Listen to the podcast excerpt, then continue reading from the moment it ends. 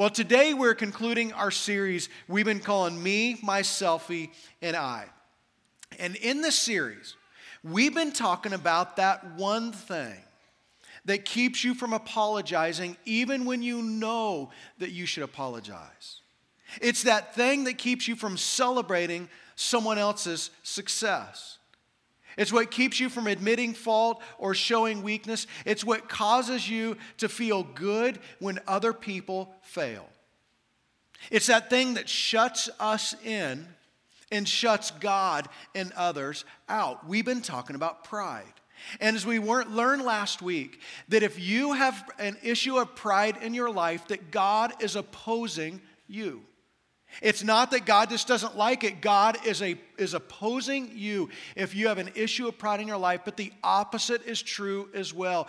That when you begin to lead with a spirit of humility, God's favor is on you, God's grace is on you, because as the word says, that God opposes the proud but shows favor to the humble. And one of the ways that pride can disguise itself in our life is through insecurity.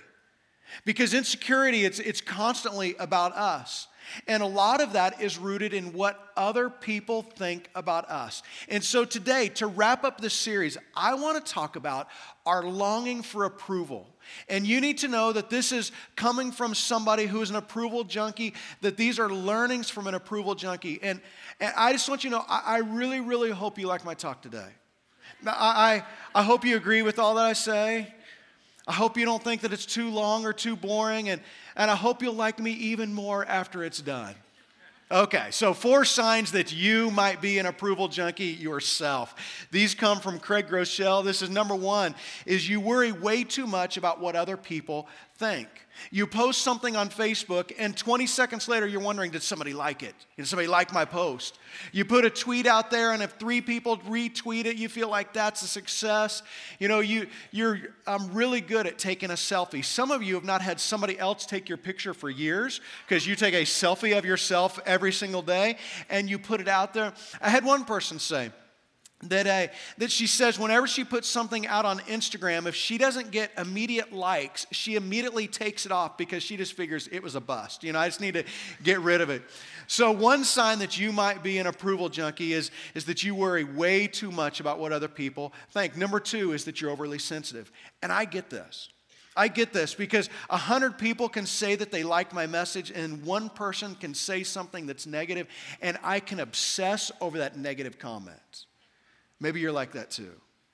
Jon Acuff, who is an author and a speaker, he says there's an equation for this. And the equation goes like this it's 1,000 compliments plus one criticism equal one criticism.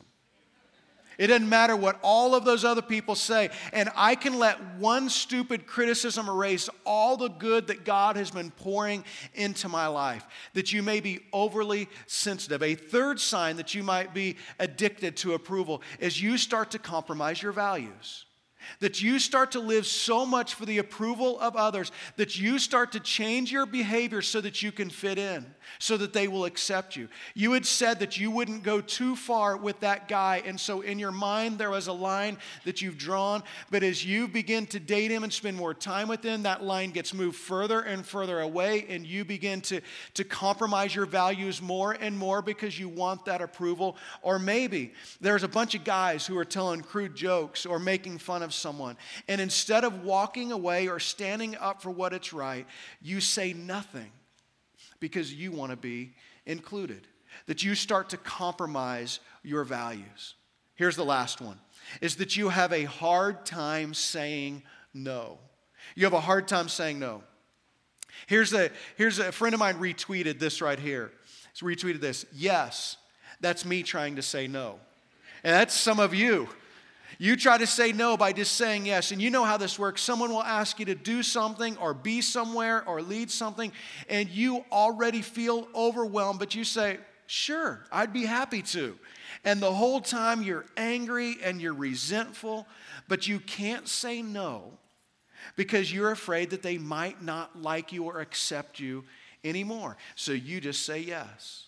See, that is why it is so important for us to understand who we are in Christ to know where your identity comes from because so many times we trade in approval for God because we are so obsessed with approval from man. Here's the deal being obsessed with what other people think about you is the quickest way to forget what God thinks about you. So, if you have your Bibles, I want you to turn to Daniel chapter 6. We're looking at just three chapters in this series chapter 4, 5, and 6. And we're focusing in on these three kings that Daniel served under and how their pride affected them and destroyed them. In 605 BC, Nebuchadnezzar, he invaded Israel. As he invaded the Israelite people, he took the best and the brightest, and Daniel was one of them. He was probably a teenager at that time 14, 15, 16, 17 years old, and he becomes this powerful advisor to the king. And he comes back and, and he's made into this Babylonian. And in chapter 6, Daniel is about 80 years old. And there's a new king by the name of Darius. And he is the third king that Daniel serves under. And what's interesting about King Darius is he is an administrative genius. That when he becomes king, he reorganizes the entire kingdom and he sets up 120 what they call satraps. This is, this is just governors. We would think of this as like a governor over different provinces of the country. And then there is three administrators over those 120 governors, and Daniel is one of them. We're going to start out in chapter 6, beginning in verse 1 and explains what I just explained to you. It says, It pleased Darius to appoint 120 satraps to rule throughout the kingdom. The, uh, with three administrators over them, one of them was Daniel. The satraps were, more, were made accountable to them so that the king might not suffer loss. Now, Daniel so distinguished himself among the administrators and the satraps by his exceptional qualities that the king planned to set him over the whole kingdom. I love what it says about him. That he so distinguished himself above everybody else. And I wonder what would begin to change if we so set ourselves above everybody else by the way that we served people, by the way that we did our job as if we were working for the Lord and not for men, that we begin to distinguish ourselves in that way. Well, King Darius is so impressed with Daniel that he gives him a promotion. That he had had these other two guys, he puts them above these other two guys, and they don't like this so much. And so they decide that they're going to take Daniel out because whenever God raises you up, you can expect for people to try to tear you down. Verse 4. At this, the administrators and the satraps tried to find grounds for charges against Daniel in his conduct of government affairs, but they were unable to do so. They could find no corruption in him because he was trustworthy and neither corrupt nor negligent. Finally, these men said, We will never find any basis for charges against this man, Daniel, unless it has something to do with the law of his God. So these guys come and they try to find whatever skeletons are in his closet. You know, what can we find that will, will get him fired? There's no skeletons in his closet. And so the only thing that they can use to go after him is his faith in God. That this guy is so faithful to God that that's what they're going to use. Now, here's one of the problems with our American version of Christianity. We so often think that if I'm serving God, then I shouldn't face any opposition. Or if I'm trying to do what God wants, then I shouldn't go through hard times. And that's not reality, and that's not even biblical. You don't find that in the stories of the Bible. You find the exact opposite of that in the Bible. That whenever you are moving the kingdom of God forward, you can expect resistance from the prince of darkness. That if you're going to take a stand for God, then you are going to face opposition. Verse 6 says these so these administrators and satraps went as a group to the king and said may king darius live forever. There is something about flattery that all of us love. We all love flattery because it speaks into our pride now i don't know what they said to him. I don't know if they went to the king and says man it looks like you have been working out lately you know, you must have lost some weight. Are those new sandals you're wearing? But whatever it is, they begin to use this flattery on him. Look what Solomon writes in Proverbs 29. He says, Those who flatter their neighbors are spreading nets for their feet. See, they will eventually pull that net and will have you trapped because flattery just speaks to our own pride. Verse 7 The royal administrators, prefects, satraps, advisors, and governors have all agreed that the king should issue an edict and enforce the decree that anyone who prays to any god or human being during the next 30 days, except for you, your majesty, shall be thrown into the lion's den. You can have the best intentions. But when you begin to make decisions based on getting the approval of others, it is not going to turn out well. Even though King Darius is a good king, that when you allowed your pride to make decisions, when you allow your need for approval to take over, you will go down a road that you never intended. You can have the best intentions, you can be living the best life. But when you allow the need for approval from somebody else to take over, it is going to lead you down a road that does not have a good ending. Well, the king likes all that he's hearing. He's like, well, that sounds like a great idea. That anybody who prays to anybody else but me over the next 30 days, they'll be thrown into the lion's den. And he puts it in writing, which means it's binding, it cannot change. Well, this creates a problem for Daniel because he had no idea if God was going to rescue him. So he had three options. Option number one is to stop praying. It's like, God, we just need to take a month off from praying because I'm no good to you if I'm dead. So let's just take a month off from praying and everything will be fine. Or option number two, to be honest with you, this is probably the one that I would have chosen. Option number two is just to fake it. You know, I just won't close my eyes. You know, I'll just pray silently, nobody will know that I'm praying right now. You know, nobody's going to know. We'll just fake it. Or number three, to keep on praying and to, to publicly risk death. Verse 10, it says, Now when Daniel learned that the decree had been published, he went home to his upstairs room where the window was open towards Jerusalem. Three times a day he got down on his knees and he prayed, giving thanks to his God, just as he had done before. This is just what he's always done. This is just the pattern of his life. Daniel didn't announce his prayers, hashtag I'm so spiritual. He didn't have, feel like everybody had to know. This is just what he had always done because it's who he is. Because he was only after the approval of God.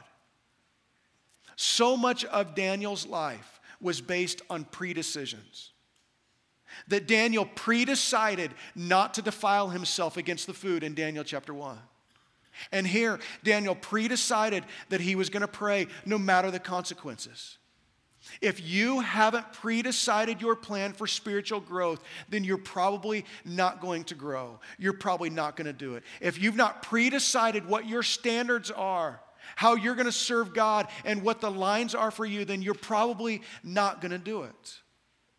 Well, these other guys are trying to, to take Daniel out. They see that he's praying again and they come to the king and they go, You remember this law that you signed? I mean, you, you signed it with your own hand. You, you remember this?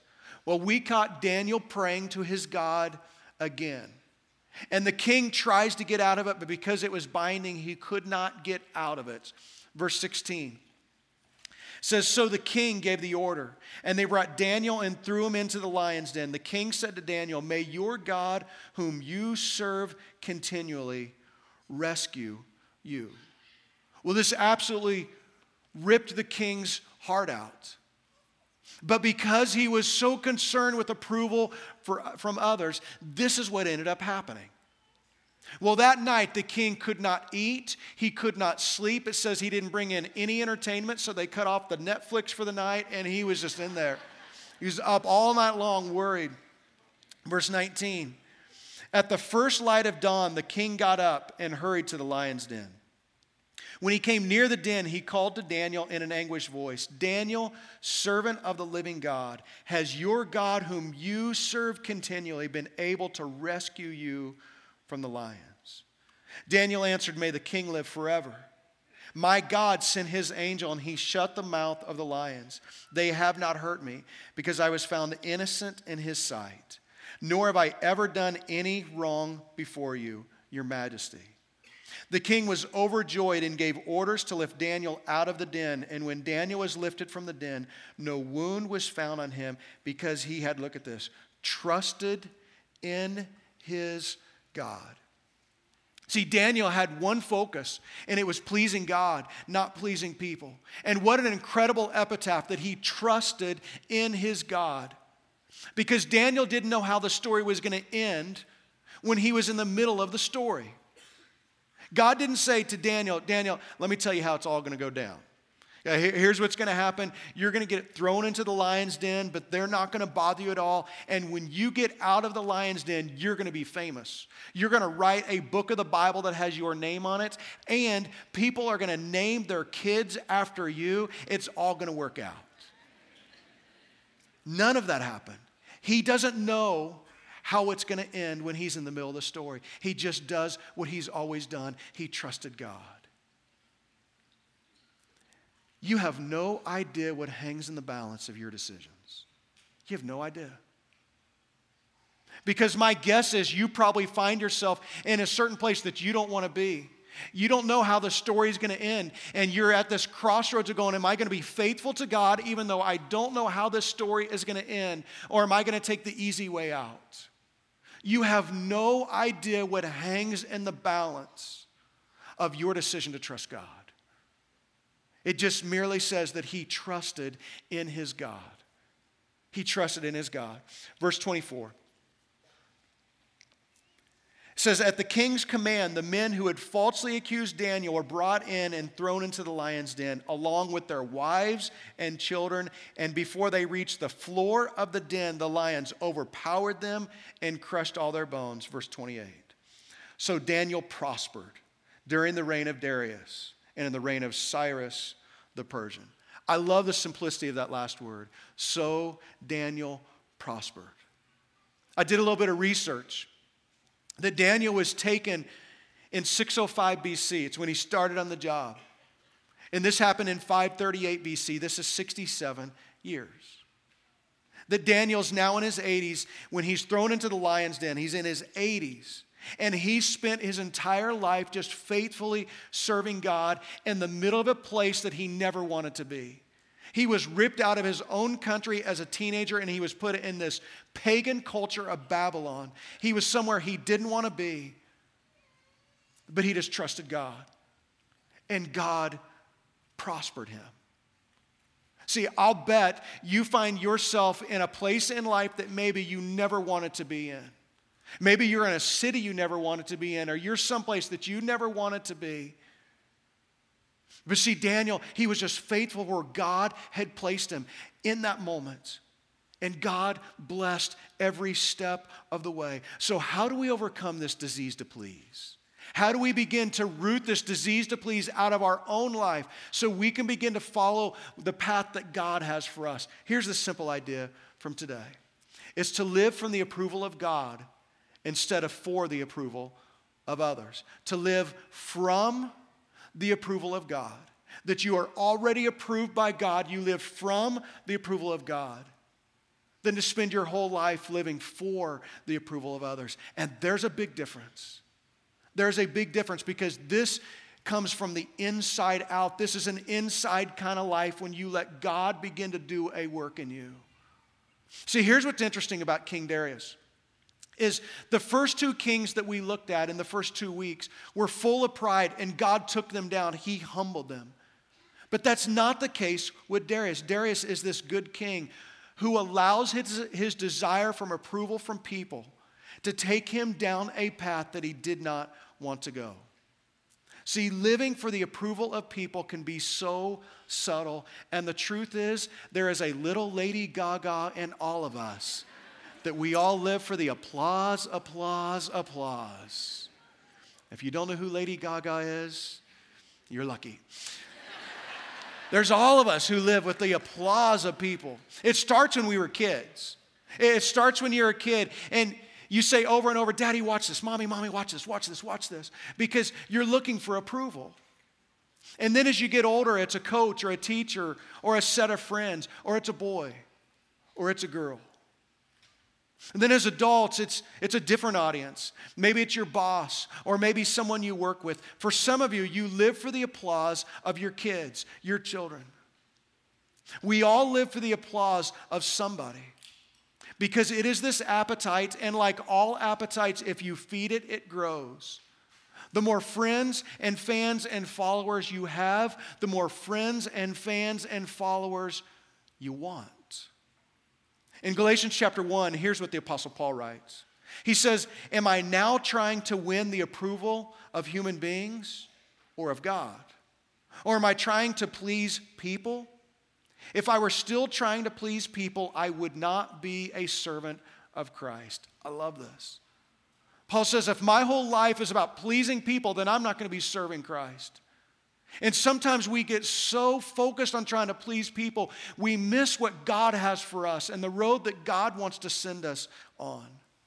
Daniel lived from the approval of God. His worth wasn't based on what they thought of him, what people thought of him. It was based on what God said about him. See, we get so caught up in what other people think, especially the critics in our life and the haters in our life. So, how do you live from the approval of God? How do you live from the approval of God? I think it's knowing who you are in Christ. That you are approved by the one who matters most. Let me tell you what God says about you. 1 John chapter 3. It says, See what great love the Father has lavished on us, that we should be called children of God. And look at this, and that is what you are, that you are a child of God. Ephesians 1 7. In him we have redemption through his blood, the forgiveness of sins, in accordance with the riches of God's grace. Romans 8 1. Therefore, there is now no condemnation for those who are in Christ Jesus. When you are in Christ Jesus, there is no condemnation for your life. Romans 8 37. No, in all things, we are more than conquerors through him who loved us, that you are more than a conqueror. Ephesians 2:10 For we are God's handiwork created in Christ Jesus to do good works which God prepared in advance for us to do. This word handiwork, it's actually the Greek word poema. It's where we get our word poem. That you are God's poem. God has been writing the poem of your life from before you were even born. That God had planned it before you were even born. God had prepared in advance for you to be this incredible poem. Matthew 5 14, Jesus says, You are the light of the world. You are the light of the world. A town built on a hill cannot be hidden. Colossians 2:10. So you also are complete through your union with Christ, who is the head over every ruler and authority. Romans 8:11. The spirit of him who raised Jesus from the dead is living in you. Don't miss this. The Spirit who rose Jesus from the grave, who rose Jesus from the dead, is now in you. It's the Holy Spirit. It's in you if you're a follower of Christ. Romans 8 17. Now, if we are children, then we are heirs, heirs of God and co heirs with Jesus. That you've been written into the will, you've been given all the inheritance. 2 Corinthians chapter 5. We are therefore Christ ambassadors. Look at this. As though God were making his appeal through us. That's who you are. That's who you are. It doesn't matter what other people think of me, it matters what God says about me. It doesn't matter what anybody thinks about you, it's what God says about you. You live from His approval. You begin to, to live your life from what God has already said that you are His child, that Christ is in you. And one of the ways that we do this is we finally begin to receive and accept the love and forgiveness of Jesus. That He died for you. And for some of you, it is your pride that has kept you from becoming a follower of Jesus. It's the approval of others. Well, what would they think of me if I begin to do this? We live just from the approval of God that we have everything that we need in our life. And so I just want to close in praying. And I want to just ask you just to bow your heads and if you feel comfortable, just to put your palms up, just as this act of surrender before God. And if you're ready to make a decision to follow Jesus, I want you just to pray this to say, God, today, I'm receiving Jesus as my Lord and my Savior. I'm asking you to forgive me of my sins. God, we come to you humbly. God, we come to you with our palms outstretched, just saying we are humbling ourselves before you. God, we want more of you in our life and less of us. God, we want to learn what it means to live from your approval and not the approval of others. So, God, we want to lay our pride down at Jesus' feet. God, we know that there are some who are making decisions for Jesus right now, that He is the one that we want to follow. So, God, we submit to you. We surrender our whole life and put it in your hands. And we pray this in Jesus' name. Amen.